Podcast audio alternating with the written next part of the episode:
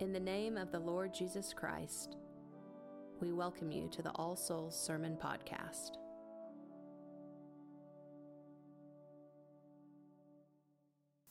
In the name of the Father, and of the Son, and of the Holy Ghost. Amen.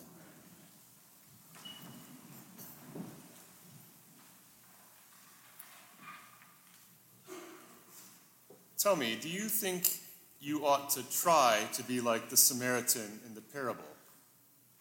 And if you were to try, do you think you would succeed? I say that you should not try to be good like that man, and that if you do try, you will only end up being a burden to yourself. I see a lot of furrowed brows out there, so let me explain. Think again about the Samaritan. Do you think that he woke up that morning and decided to go out and be a good Samaritan? To try to do one random act of kindness that day? No. I do not think our Samaritan, the one Jesus depicts in his parable, did anything at all like that. He did not set out to rescue a half dead Jew lying by the road. Rather, the Samaritan of the parable is traveling along to wherever he's going, manifestly about some other business than being a good Samaritan, when he's drawn up short by the sight of the half dead man. As Jesus tells it, the Samaritan, as he journeyed, came to where the man was, and when he saw him, he had compassion on him and went to him. The Samaritan is interrupted by, from his purposes by the sight of the half dead man. Seeing the man, he's moved. He has compassion. He feels for the man, and he turns aside from his own journey. He does precisely what he did not seek to do, what he did not want to do, in fact. Rather, he's compelled by the sight of the half dead man. He turns from his own purposes because he has encountered a fellow human being in need. As the poet Seamus Heaney put it in a very different context, the sight of the dying man has caught his heart off guard and blown it open. I wonder, how do you imagine the Samaritan felt about the whole situation? I wonder if he was kind of quietly grumbling to himself the whole time about the delay all this was causing him, doing what he knew he had to do but eager to get back to his journey. But in fact, I do not think that we are meant to imagine that the Samaritan thought much about himself at all. On the contrary, Jesus emphasizes just how little the Samaritan thinks of himself. All the focus is on what the Samaritan does to care for the half dead man. There's a sense in which the Samaritan's actions are almost instinctual without thought, without attention to what he himself is doing. There's a passage from a book by Rebecca West that shows something of what I mean. In her book, Black Lamb and Gray Falcon, Rebecca West reflects on the assassination of King Alexander I of Yugoslavia in 1934. The king had just arrived in Marseille for an official state visit to France, and he was being driven from the port to the city center in an open car when, within a few hundred yards of setting off, he was shot dead. And the assassination was captured on film as the newsreel cameramen were stationed only a short distance away. Here's what Rebecca West writes about that footage. The camera returns to the car and we see the king. He's lying almost flat on his back on the seat.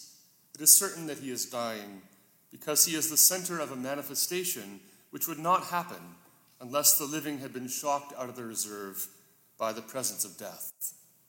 Innumerable hands are caressing him. Hands are coming from everywhere, over the back of the car, over the sides, through the windows, to caress the dying king and they are supremely kind. They are far kinder than faces can be, for faces are Marthas, burdened with many cares because of their close connection with the mind. But these hands express the mindless sympathy of living flesh for flesh that is about to die. They are men's hands, but they move tenderly as the hands of women fondling their babies. They stroke his cheek as if they were washing it with kindness. Something like this, I think, must be the compassion called forth from the Samaritan by the dying man, almost instinctual, as if another will is at work in him. Now, what does Jesus mean when he says at the end of the parable, Go and do thou likewise? It's clear, of course, that doing likewise means showing mercy like the Samaritan in the parable.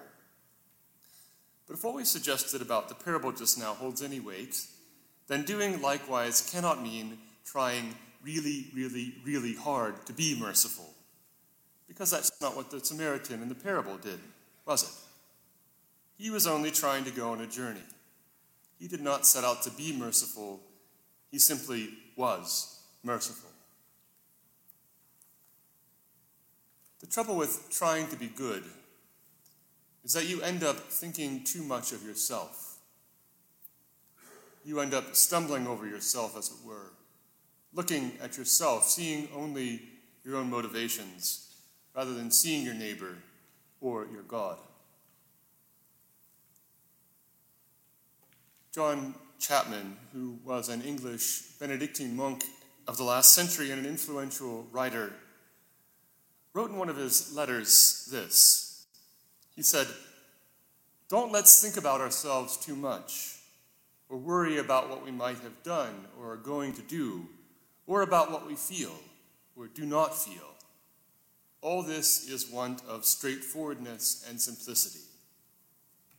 Not that we can try to be simple, God does that for us.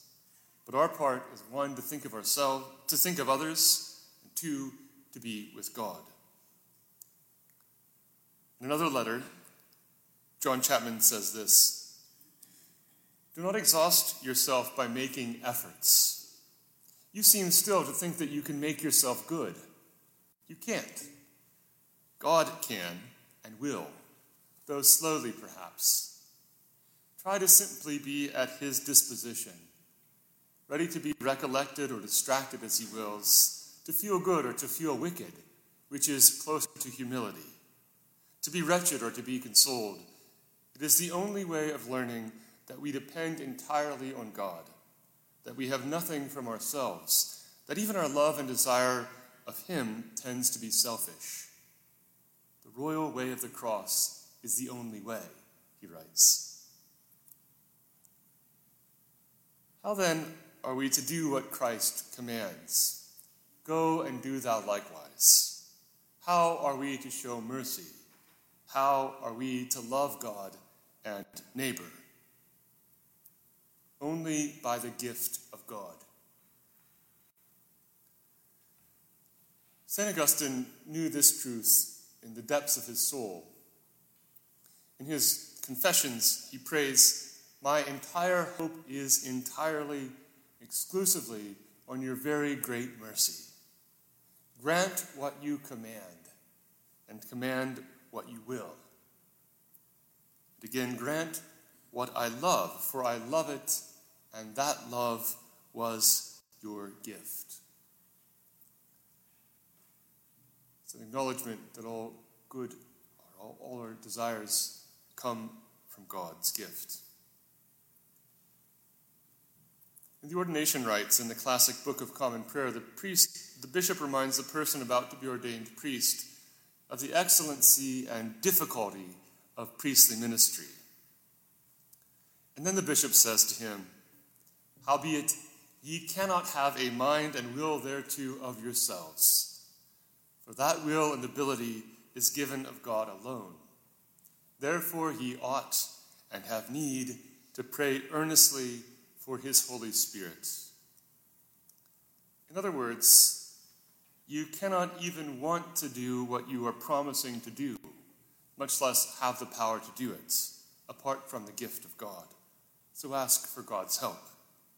It's through the Holy Spirit that the Lord makes us good, makes us into the loving and merciful people he commands us to be. Go and do thou likewise, he says he who gives what he commands, for we cannot have a mind and will thereto of ourselves.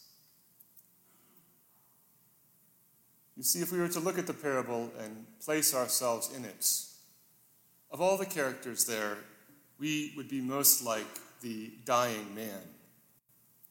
And our Lord is most like the Samaritan.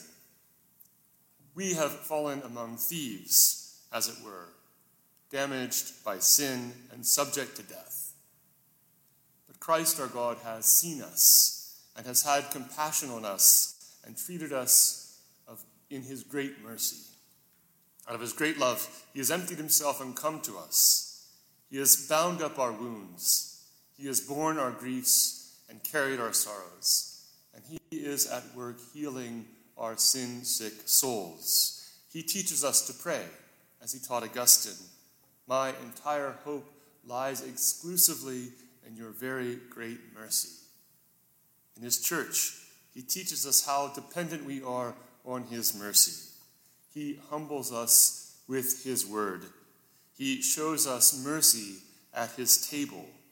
He makes us into a people who rely entirely on the manifold and great mercies of the Lord, who is full of compassion and mercy, the Lord whose property is always to have mercy, who shows and showers us with mercy, grants us to love as he loved us, strengthening healing us by the gift of the Holy Spirit, transforming us into the image of Christ Jesus, giving us hearts full of compassion and abounding in love, that we, having received his mercy, might by the power of the Holy Spirit, as a tree bears fruit, show mercy. In the name of the Father, and of the Son, and of the Holy Ghost. Thank you for listening to the sermon podcast of All Souls Episcopal Church. For service times and more information, go to allsoulsokc.com. God be with you.